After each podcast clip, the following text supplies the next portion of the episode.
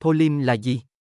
Tổng hợp lý thuyết vật liệu polym và ứng dụng. polym là hợp chất hữu cơ rất phổ biến trong tự nhiên và được ứng dụng vào cuộc sống hàng ngày. Đây là phần học quan trọng và được đưa vào trong đề thi Trung học phổ thông quốc gia rất nhiều nên các bạn học sinh lớp 12 cần cực kỳ quan tâm. Hãy cùng VUIHOC tìm hiểu sâu hơn về polym để có thể nắm chắc kiến thức để đạt điểm cao trong kỳ thi Trung học phổ thông quốc gia nhé. Mục lục bài viết 1.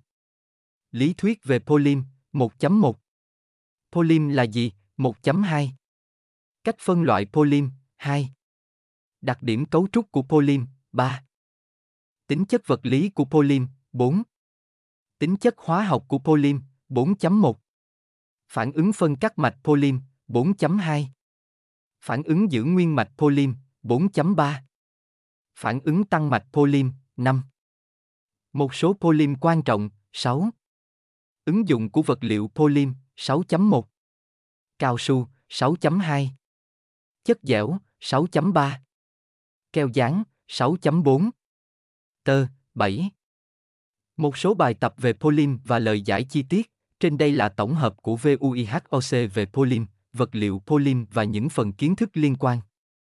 Các em học sinh có thể hiểu một cách rõ ràng nhất về các tính chất, đặc điểm và vai trò của polymer trong chương trình hóa 12 thông qua bài viết này.